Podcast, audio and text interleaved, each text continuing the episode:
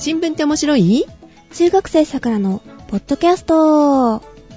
の番組は最近気になるニュースについてゆるーくおしゃべりする番組です。今回は来たる2012年12月16日に行われる第46回衆議院議員総選挙を前に、特別企画として若い世代の人が投票に行きたくなるようなメッセージを配信する番組を、アットサクラジオだけでなくインターネットラジオ局クリラジさん、他ポッドキャストを配信する方々と共同企画配信します。まず企画第1回目はアットサクラジオからボリューム144、僕らの選挙をお送りします。お届けするのは受験生だけど誕生日だったから何かもらえるかと思ってちょっとだけ顔出してみたさくらと何言ってるかよくわかんないけど、あげるものはないよカエラと、ケーキはあげたよねのジェシカと、じゃあね本でもあげようかなシオンと、お気持ちだけですいません新宿しゃけですサクサク喋れたと思ったのに、おはようございます。おはようございます。はい。おはようございます。おはようございます。お誕生日おめでとうございます。ありがとうございます。で、選挙に出るの？いや、出ない。選挙権はないのかな？ないですね。ないですね。中学生だもんね。そうそう、中学生。はい、じゃあ、今度の法改正で、中学生も被選挙権を持てるようにしようと。そう、私が総理大臣になるので。はい。で、いきなり私がすごい気になることを話しちゃっていいですか？話します。はい。誕生日だから許す。はい。乱暴だけど大丈夫まずクイズです。はい。選挙の話をする番組を衆院選挙公示後に、配信すると公務選挙法で違法になるでしょうか？あ、うちでもしそれを配信したらってこと？うん。あかんかったらまずいでしょ。丸大丈夫？丸がどっちなの今のしても OK？ しても OK。OK。じゃあ、新宿鮭さん。だって、配信しないとね、朝生と、ごめんなさい、それが OK じゃないと、朝生とかって成立しないから、これは丸なんじゃないでしょうか。じゃあ私は三角です。三角。条件付き。条件付き OK。おー。まあ、適当な意見が出ましたが。適当あ、適当ってそっちの適当じゃなくて。いいってことね。あ、そうそうそう。で、公務選挙法っていうのがあって、以下、公選法って略すんですが、公選法には、候補者とか政党以外の演説会とか、あと、投票を依頼する個別訪問の禁止がありますよね。うん、で、そういうことで、政党に肩入れしたり投票してくださいねみたいな発言があれば禁止というか違法になる、うん、かもしれないの。だから公示前にやりたいねって言ってたんだよね、うん、しおんさん。あ、そうなんですか？しおんさんは言ってたんじゃなかったっけ？もうそんな昔のことはすっかり忘れました。あ、そうですか。はい。はい、で、ちなみにこの公選法はずっと改正されてないんですよ。1925年。もうすぐ1世紀経つんですよね、だから。100年前の。全然どころじゃないな。そうそう。すごいね。で、古代文字で書かれてませんかってレベルで、もう、時代にそぐわない法律なんですが、で、何が時代にそぐわないというと、インターネットがない時代じゃないですか、その頃。なかったんでしたっけ？ないですよ。なかったんだ。ということは、インターネットに配信するものは禁止はされてないっていうことですよね。うん、禁止はされてないんですけど、選挙期間中にその候補者がネット更新とか SNS とか法定文書以外で投票を訴えることは選挙活動ってなって公選法違反になるみたいなんですよ。でも、条件っていうか、候補者ではない、党首とか選挙活動はいいみたいなんですよ、公示後の。政治活動はいいの、間違えた。選挙活動でその線引きはどう違うんでしょうね。政治活動は投票行為を促すもの以外の活動、うん、投票を促すといっても特定の候補者とかじゃないんですか？ああ、そういうことなのかな。投票を促すって言って投票行きましょうっていうだけで違法になったらおかしくないですかね。そうね。ああ、まあ、特定の候補者に対して投票行為を促すような活動、うん、だから私に清き一票をってやつがダメってこと。そうでしょ。はいはいはい。みんな選挙行こうぜっていう呼びかけは OK？ それはあれじゃ、選挙。歌ってるよ。曲違うしね、微妙に。それはいいんだろうね、きっとね。あんなのは、うん、いいみたい。じゃあこういう選挙に行きましょうみたいな、番組っていうかは OK ってことよね、うんうん。あとはネットでホームページを更新したりとか、政策を訴える党首とかの演説動画みたいなのはアップしてもいいみたいなんですよね。それって公選法ではアップする分数とか、うん、コーデックとか画質とかは定められてないんですか？ヒント1925年はい。1925年やったら動画ぐらいあったでしょ。だからそれが禁止っていうのもおかしな話なんだよね、きっとね。まあ切り口これというか、時代の最先端のものってほとんどのものが違法かもしくは法律で定められていないものじゃないですか。うんうんみたいな。うん、ほとんどのものが、うん、そこまで想定して法律作ってる人はなかなかいないんで。うん、いないね。未来が予期できないと。うん、だからホワイトリスト方式のものだと分かりやすいんですけど、ブラックリスト方式のものだと、うん、新しいのがすごい分かりにくいところに入りますよね。うん、ホワイトリストっていうのは、これしていいよっていうリストを作って、うん法律で定めたりとか、まあ法律以外でもね、その契約とか。でもそれをすると抜け穴とかがあっていろいろ問題なのでは？いや、ホワイトリストはそれをしていいですよなんだけれども、それ以外は一切しちゃダメっていうのがホワイトリストです。でブラックリストはこれはしちゃダメっていうリストを作って、これはしちゃダメなんだよっていうことを定めるんだけれども、それ以外のことは書いてないからその他はどうなのっていう感じなんで、ブラックリスト方式の方が問題というかその扱いにくい、最先端のものが出た時にどうすんのっていちいち騒ぎ立てないといけないっていう。なんか今の公選法がね、ダメダメダメっていうのが多いからそういうことだよね。でもホワイトリストも新しいものが出たら、昔の法律だとこれはいいよって言われてるけど、ホワイトリストだったらいいよって書いてないからダメってことになるんじゃ。そうです。だからいや、それははっきりしている、うん、はっきりはしてるの。あ、そっか。だけどそれが問題かどうかは別の話で、そのまた話し合いになるわけで、その新しいものは全部ダメなんだけれども、はっきりはするよねっていうことですね。なるほど。はい。で、ちょっと話戻るんですけど、で、今回の衆院選って党首とかも候補者なので。で公示後12月4日に公示があるじゃないですか、うん、でその公示後は政治活動できる人はほぼいないでしょうっていう話になるんですよ、うん、でこの状況を打開しようとネット選挙解禁運動をしているワンボイスキャンペーンっていう団体があるんですけど、衆参議員712人にこの是非についてアンケートをしたところ、回答したのはわずか90人なんですよ。あれそんなにいましたっけ？いたんですよ実は。衆議院480人でしょ？参議院が250人でしたっけ？それぐらいか。うん。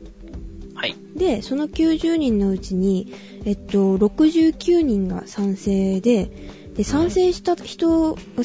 る人しか調査に見向きもしなくて、で大半の議員がネット選挙には無関心だったということを、東京新聞が報じていたんですが、700人のうちに答えたのが90人で、賛成が60人69人70人ぐらいってことでしょ、うんうん、あ、でもじゃあ逆に言うと、議員さんの中のそのアンケートを取った1割ぐらいは賛成、1割弱、うんうんうんうん、でも他はよくわかんないから投票しませんみたいな感じなのかな。ア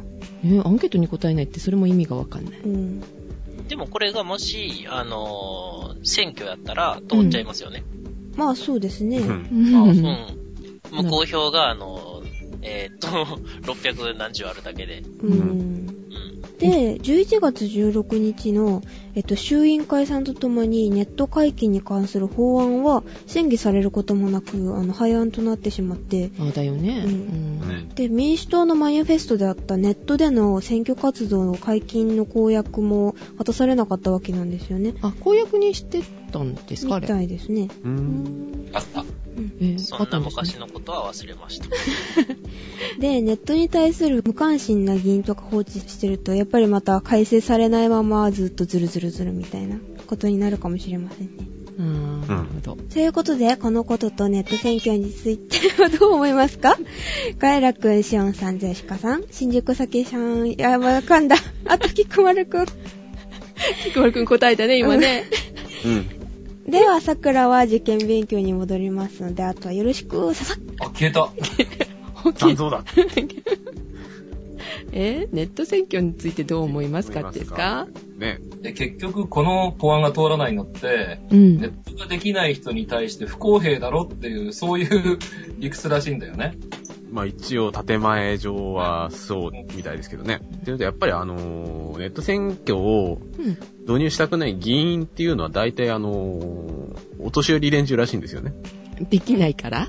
そう自分たちが使えないしできないしよくわからないし、うんうん、そういうわけのわからないものは使いたくないっていうね、じいさまたちの保守的な立場があるらしいと、うん、さっきのアンケートの結果と一緒だよね。だからね、700何人中の600人以上は関心ないっていうかわかんないから嫌って両手挙げてる感じだよね。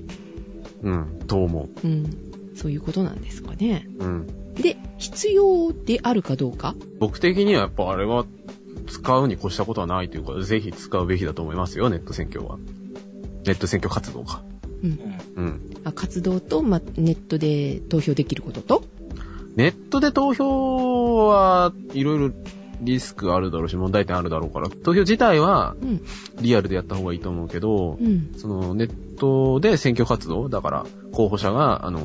ホームページで更新したりだとか、うん、あとツイッターとかで有権者とやり取りしたり、うん、っていうことは、うん、絶対今までよりも有権者により近く政治家がコミュニケーションできるだろうし、うん、何より駅前でビラ配るより安い、絶対。あ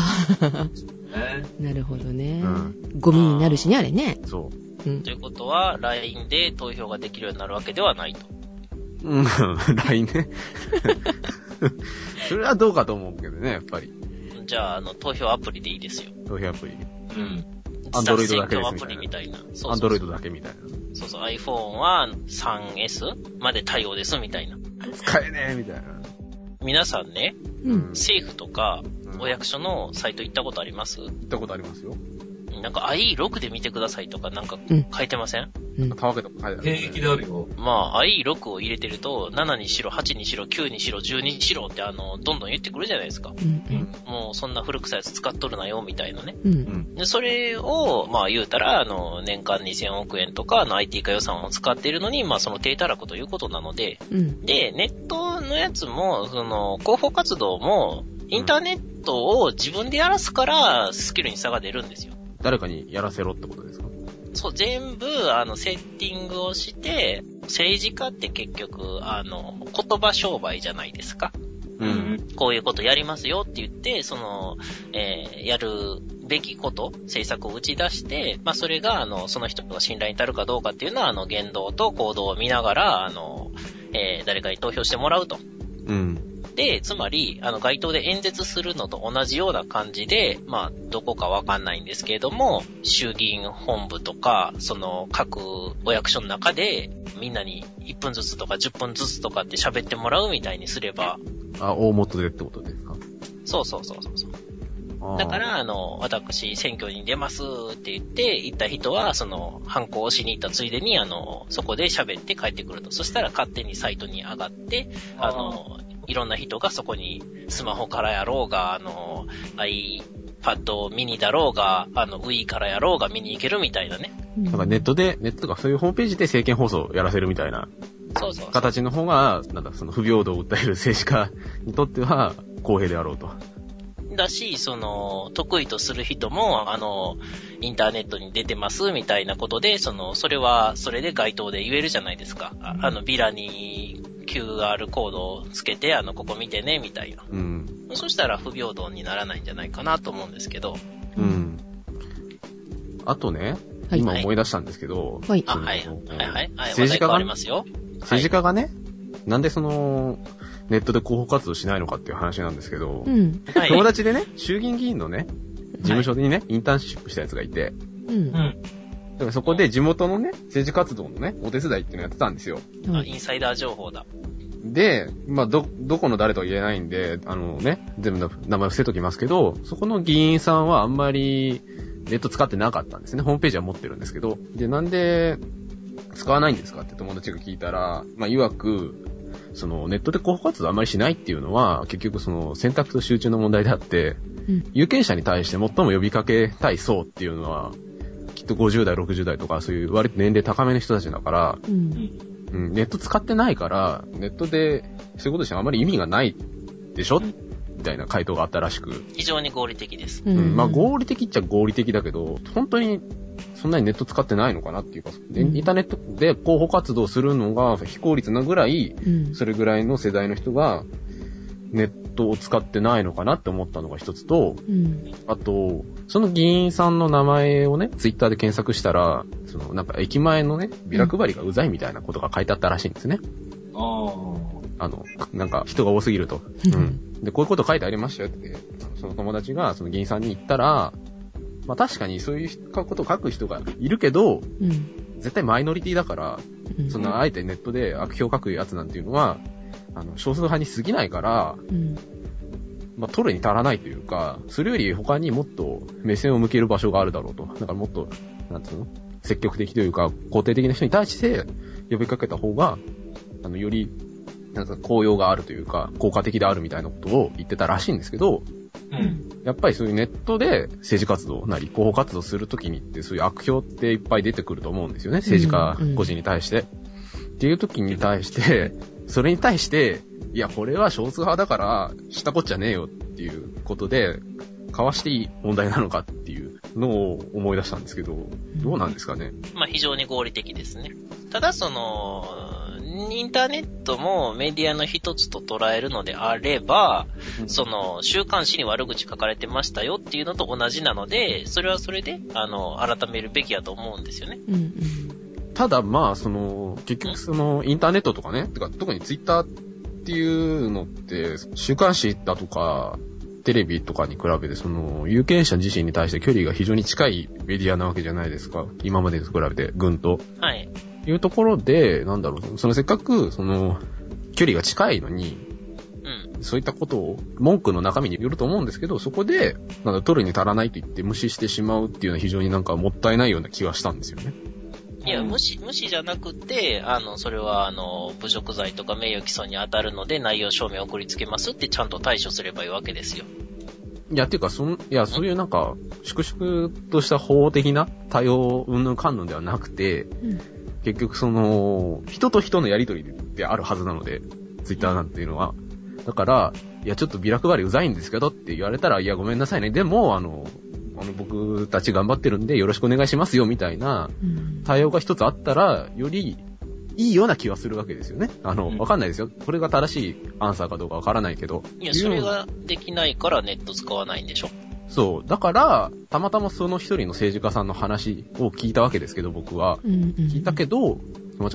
ど多分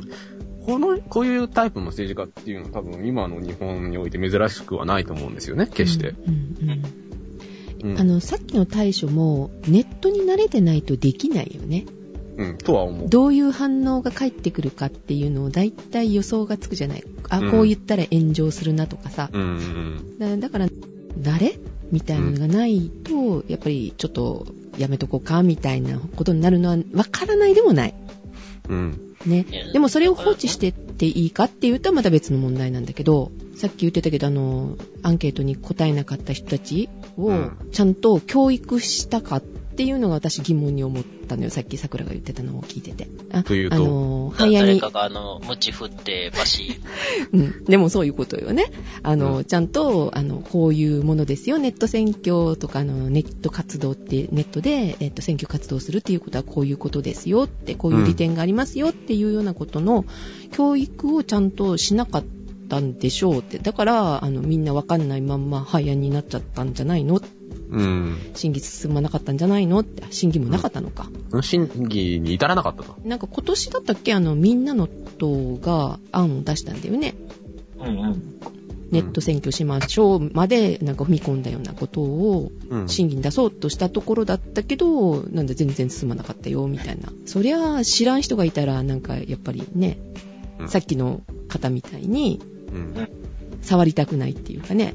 今それどころじゃないって思ってるかもしれないじゃない。他にもやることあるみたいな感じでだし何せ、うん、今のところ選挙活動自体はねちょっと禁止されてるから、今持ってる手段の中で主力戦略じゃないから、別にあえて使わなくていいかみたいなところはあるんでしょうね、きっと頭の中で。なんかあれじゃないですか、どっか地方選挙でまずやったらいいんじゃないですか。国政からじゃなくて。考えたら田舎の方がいいはずなんですよ。ネット選挙が？ネット選挙。うん。だってね、その、アクセスがまず良くなるわけだし。田舎って言っても、その別におじいちゃんおばあちゃんというわけではないんですけど、まあ、例えば、最近だったら、テレビに挿したら、アンドロイド端末になるよ、みたいなのが売ってるわけじゃないですか。1万円ぐらいで。HDMI 端子に挿したらね。で、そういうので、そのネットつながって、そこで、各候補の、その、声が聞けるとか、そうしたら、個別訪問がダメで、人が集まる人口密度の高い場所もないような田舎やったら、固定票以外っていうのはもうインターネットの方がいいんじゃないかなって思いますけどね。なんかね、ちょっとした都会じゃないところに行くと、駅がすごい寂れてるっていうのが、よく感じますよね。駅の前がもうなんか飲み屋とお姉ちゃんたちがいっぱいのお店ばっかりで、ちょっと離れた4車線片側3、4車線の国道のところにものすごい店が密集してるみたいな、そういう駅前でシャッター閉まっちゃってるような感じでしょ。そう、そういうところでは駅前で立ってビラ配ってもあんまり効果はないわけじゃないですか。さっきの選択と集中じゃないですけど、そういうところはいいのかなと。なんかさっきから菊丸くんがすごい愛の手ばっかり入れてくれてすごい楽しいんですけど、なんか言いたいことがあるんですかね。餌を増やせとかじゃない？ということで、まあネット選挙っていうかネットでの活動は皆さん賛成ではありますかね。基本的にやればいいっていうふうにまあ菊丸も言ってるようなんですけど、でやっぱり漠然とした言い方なんですけどね。各々得意不得意っていうのがあると思って、そのネットを使ったその自分のそのアピールの仕方が上手な人もいれば、まああまりそういうことはおたけてない人もいると思いますし、だからそこは選択肢としてどっち使ってもいいっていうような形にするのがいいんじゃないのかなと思うんですよね。だって民間の企業とか例えばいろいろなその商品とかサービスとか宣伝するときに、この、商材サービスは支持してくれる人がきっとこういう人だからってことを想定して、それでその、コミュニケーションの取り方って考えていくと思うんで、いやだとしたら、自分が、例えばそのインターネットを使って、その人とやり取りをすることが長けてると思うんであれば、そういう方々にそのリーチはしやすくなるわけじゃないですか。だからそういう風に選択肢としてそっちを使う、その得意な人はそっちを使えばいいし、あまり得意でない人は従来の駅立ちとかね、ああいうことは決してどうやら無駄ではないらしく知り合いから聞くと、だからそれはそれでいいんじゃないのかなって気がするんですよね。そうするとなんかまたこれまでやっぱこのフィールドに入り込んでいなかったその人とか、これは政治家側もそうだし国民側もそうですけど、なんかそういう人たちがそこにもっと入ってきやすくなるんじゃないのっていう気は漠然とします。そう、若い人はやっぱりネットを見てて決めたりする人が多いはずだよね。若い人の方が断然ネットに接してる時間は長いとは思いますね。だから国民のためのやっぱり法律を作ってほしいよね。そういうふうに思いました。ですよね。ネットで選挙活動をできるようになると、街宣車というか、車がうるさくなくなって、いいかもしれないので賛成です。ああ、なるほどね。いい感じですね、それ確かにね。はい、ネットといえば、ソーシャルネットワーク、SNS を使って、なんか盛り上がることって結構あるじゃないですか。ありますね、各種。で、今年すごい話題になったことありましたよね。で、うちの番組でもちょっと流させてもらいましたが、カエラくんが参加したものがありますよね。というと、しおさん、なんでしょう。毎週金曜日やっていた。ドラえもん？違うわ。何時集合だったっけ？ 6 時？ 5 時？ 6時ぐらいじゃないですか。6時集合で8時ぐらいまでだったっけかな、うん、朝から大変や。夜の仕事帰りとかね、学校の帰りにちょっと参加できるような感じで、そうそう、なんかやってたんだよね、うん、どっかで。どっかでというと、新宿鮭さん、永田町界隈。イエス、永田町官邸前でのデモですね。何万人だったっけ？ 6 万人？うん、なんかいろいろ各種説はありますよね。説？警察発表が正しいのか、主催者発表が正しいのかみたいな。とりあえず警察発表がやや少なめに出てるから、それよりちょい多いぐらいやと思っとけばいいんじゃないでしょうか。ですかね。はい。桁数が違うっていうのはどういうことなのって思うことあるけどね。うん。なんか少なめにいつも書くらしいですよね。ね。あれ不思議なもんですけれども。で、あれだけ人が集まっていたにもかかわらず、最初、新聞とかテレビとかで、まあこういうことが起こってるんだみたいなことをね、うん、なかなか報道してなかったなっていう気もするんですよね。見ませんでしたね。確かにね。しれっとしましたね。うん。まあ、このポッドキャストを聞いてる方々は結構ツイッターとかもされてるだろうから、そういう情報は早かったと思うんですけれども、うん、一般的には、ピークになったぐらいにやっと終わり頃だよね。ですよね。はい。で、このデモもね、インターネットを通じてっていうことだったんですけども、参加しやすい感じのデモだったんだよね。参加しやすいっていうか、なんだろうな、官邸前でこういうなんか行列ができてるんで、なんか見に来たい人は見に来ればぐらいのなんか雰囲気だったんで、うん、雰囲気的にね、ツイッターの文面的にも、うん、で実際まあ、現地行ったんですけど、うん、まあ、行ったら行ったで、なんか、まあ、すごいなんか、交通整理とかなされてて、国会議事堂前の駅で降りたのかな、うんうん、で、駅降りたら、なんかもう、改札出たすぐぐらいからもうなんか誘導線できてて、うん、なんかその地上があって、なんかずっとなんかその官邸前だとか、霞が関周辺の道にずっとなんか順路ができててって感じなので、特になんか、なんだ、頭とか使わずに、なんか普通にダラダラ歩けば、なんかデモに参加してるような状態になる。なんかウォーキングイベントみたいですね。うん、実際に、その 100% 気持ち 100% そのデモに参加するっていう人が全体のどれくらいいたのかなっていう気がしますよね。うん、なんとなくその冷やかしに行くとか、なんとなく見に来ましたみたいな人は絶対いると思うんですよ、あん中には。それでも外から見てたら、デモしてる人たちの一人にしか見えないからね。うん、だからまあ実際はそのね、見た目としては十分デモに参加していることになるから、まあそのデモを主催している人側にとってはね、良かったのかなとは思いますけど。うん、参加することによって、まあちょっと興味本位で言ったけど、うん、そのことにすごい関心をそれから持つようになったっていう人も多いと思う、うん、とは思うんですけど。うんで、このデモっていうのは、原発の再稼働を反対するっていうデモだったよね。でしたね。うんうん、政策に関することで反対するときには、デモも有効なのかなって思わせてくれた。そうですね。まあ、めちゃくちゃ人数はいたわけですよね、実際にその現場に。うんうんまあ、もちろんその、いわゆるシュプレヒコール、うん、声出して原発反対とか言ってる人もいるし、まあ僕は特に声とか出さなかったんですけど、うん、まあ多分うるささだったら、そこら辺の官庁にいる人たちの声、耳には届いてるんだろうなと思いましたけど、うん、ただ結果論から言えば、うん、まあ原発再稼働したわけですよね、いろんなところで。しましたね。うん。というところで、うん、まあ確かにその、国民全般に対して、その原発のことに関して考えさせるきっかけにはなっただろうし、うん。うん。だし、デモに行くっていう、なんだろう、新しい考え方を作ったっていう部分では、結構いろんな影響力あったんだろうけど、うん、実際にその政治の現場に対して何か、その、圧力をかけたとか、影響を与えたかって言われると、どうなんだろうなっていう気はしますよね。まあ結局、今回のデモの特徴的な、部分っていうのは、うんまあ、ソーシャルメディアが牽引してったっていうところですよね、うん、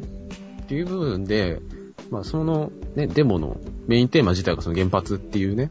結構シリアスな問題だったんで、うん、いろんな人の興味関心を引いたとは思うんですけど、はい、これからねそういうソーシャルメディアがね牽引するようなねあれぐらいの規模のまたデモが起こすことはできるのかと思うんですよね、はい、それは起きないよっていうことうん、いや、起きうるのかなっていう疑問。起きないとまでは言わないけど。うん、で、まあ、そもそもなんか、日本人ってどっちかというとそのね、喉元を過ぎれば暑さを忘れるというか、うん、秋っぽいというか。そうだね。うん、まあ、良くも悪くも忘れやすいですね。うん、ですよね。うん、っていうところで、まず、なんか、もうでもよくね、みたいな、結局なんか何もならなかったし、みたいな人が多くいるんじゃないのかなっていう部分と、うん、あとね、特にツイッターとかでそのデモの参加呼びかけしてて、なんかお気軽にどうぞみたいな、そういう明るい雰囲気で、うん、まあ、そのデモ参加者を募ってたとは思うんですけど、うん、実際問題ね、現場行くとね、それなりにね、怖いわけですよ。雰囲気が。あ、そう。あ、そう何機動隊が出てきて、なんか火炎瓶投げつけて、放水車が出てきて、水浸しになって、なんか鉄球ぶら下げてるやつが、上ぐるぐる回ってるような感じですか？そんな、荒々しくはないんですけど、なんだろうな。はい、やっぱりその、本当にその、なんか政治的な主張がしたくて、来てる人もいるわけですよね。もちろんみんな政治的な主張をしに来てると思うんですけど、うん、なんとかやめろーみたいな感じで叫んでる人もいるし、ちょっとプロっぽい感じっていう。そうそうそうそう。絶対こういう場所に毎回来てるんだろうなみたいな人もいるし、うん、とか、あとなんかよくわかんない宗教系の団体の人がね、あまた退去してわけわかんないことしてるとか、うん、いろんな人が来るわけですよね、もちろん。うんまあ、いろんな人が来るなとは言ってるわけじゃなくて、はい、だからそういう現場を目の当たりにしたときに、決してデモってあんまり楽しいもんじゃないよねっていう。ああ、じゃあやっぱり屋台出さないとダメですね。そうね。屋台出して、ね、かき氷とか、射的屋さんとか、くじ引きとかやったら楽しくなるかもしれないんですけど。みんなでピンセ焼き食べながら更新しましょうよ。そうそう、イカ焼き食べながらね、みたいな。だったら、まあ楽しくなるだろうし、はい、なんかプロっぽい人も、なんか、若干ね、来なくなるかもしれないし、みたいなところあるかもしれないけど、うん、っていう部分と、あとね、これが一番、大事な部分かなと思うんですけど、はい、日本人ってそのデモをしてる人に対して、冷たいですよね、基本的に。冷ややかな目線を送りがちですよね。ああ、関係ないって思っちゃう。関係ないっていうか、なんていうのなんか。関わりたくない関わりたくない。そうそうそう、なんか、ちょっとなんか叫んでるよ、みたいな風に思ってる人もいると思うんですよね、きっと。ああ、縁ガチョな感じそうそうそうそう。わかりやすいな。やっぱりその、やるからには、あれですよ、世の中的にね、認められたいし、認められないようなことをしてるんだったらやりたくないじゃないですか、うん、参加者側的にも。っていう部分で、まあ、いろいろなことを加味したときに、今年のね、夏にやったデモ、みたいな、ああいう大きいデモっていうのは、もう一回起きるかって言われると、難しいんじゃないのかなっていう気はしたんですよね。でもあれも最初は少なかったんだよね。だんだん広がってはきたわけですよね。だから、うん、あれって確実にそのデモっていう行い自体のなんだろうステータスっていうか、うん、社会的な地位はすごい上がったと思うんですよ。うん、ただやっぱりなんだろうそのネガティブな部分がまだいっぱいあるよねっては思いました。うん、実際行った時にもう感じたことは。うん、やっぱりスマートにやりたいですね。スマートに。スマートに。うん、ドレスコードを決めるとか。今日はタキシードの日ですみたいな。そうです。ドレスを着てくること。今日は和服の日ですみたいな。和服ですか。趣旨が違ってそうだよね。今日はアニメコスプレの日ですとか。まあデモのイメージってさ、何かほら顔をなるべく隠して見えないようにするっていうイメージが私はあったので、今回のは結構ちゃんと顔も映してたし。そうね。そうですね。なんかマスクとサングラスのイメージがありますね。それ。で、ヘルメット被って、下馬棒を持って、そう。プラカード持って。ちょっとまた微妙に違うような気がするけどえ、あ、はい。はい。学生運動的な。うん。そのイメージがある、なんか。まあ、確かにそうだし、実際にいましたよ、そういう人たちも。少なからず。いたんだ。いました、なんか。オプションだよね、多分ね。学生諸君みたいな、なんかそういうプラカード持ってる人がいて、なんか興味ある人は声をかけるようにみたいななんか持ってる看板の人がいて、うわプロじゃんとか思いながらも見てたんですけど。だけどそういう人たちは少数だから、うん、そういう人たちについていく人もやっぱり少数じゃない？とは思いますね。ね。うん、でそうではなくてこう大きくするためにはどうしたらいいかってきっとね今回のことで学んだんじゃないかなと思うんですが、ソーシャルメディアが活躍した時でもありましたね。ですね。はい。で、まだまだ話は広がっていきますが、はい、これを前半とさせていただきたいと思います。はい。で、後半は？後半は、写真家の荒木則之さんと、リスナー代表の、トムさんをお招きして、引き続き選挙の話題を続けたいと思います。大人の時間ね。マルキさんってそんな名前やったんや。なんだと思っ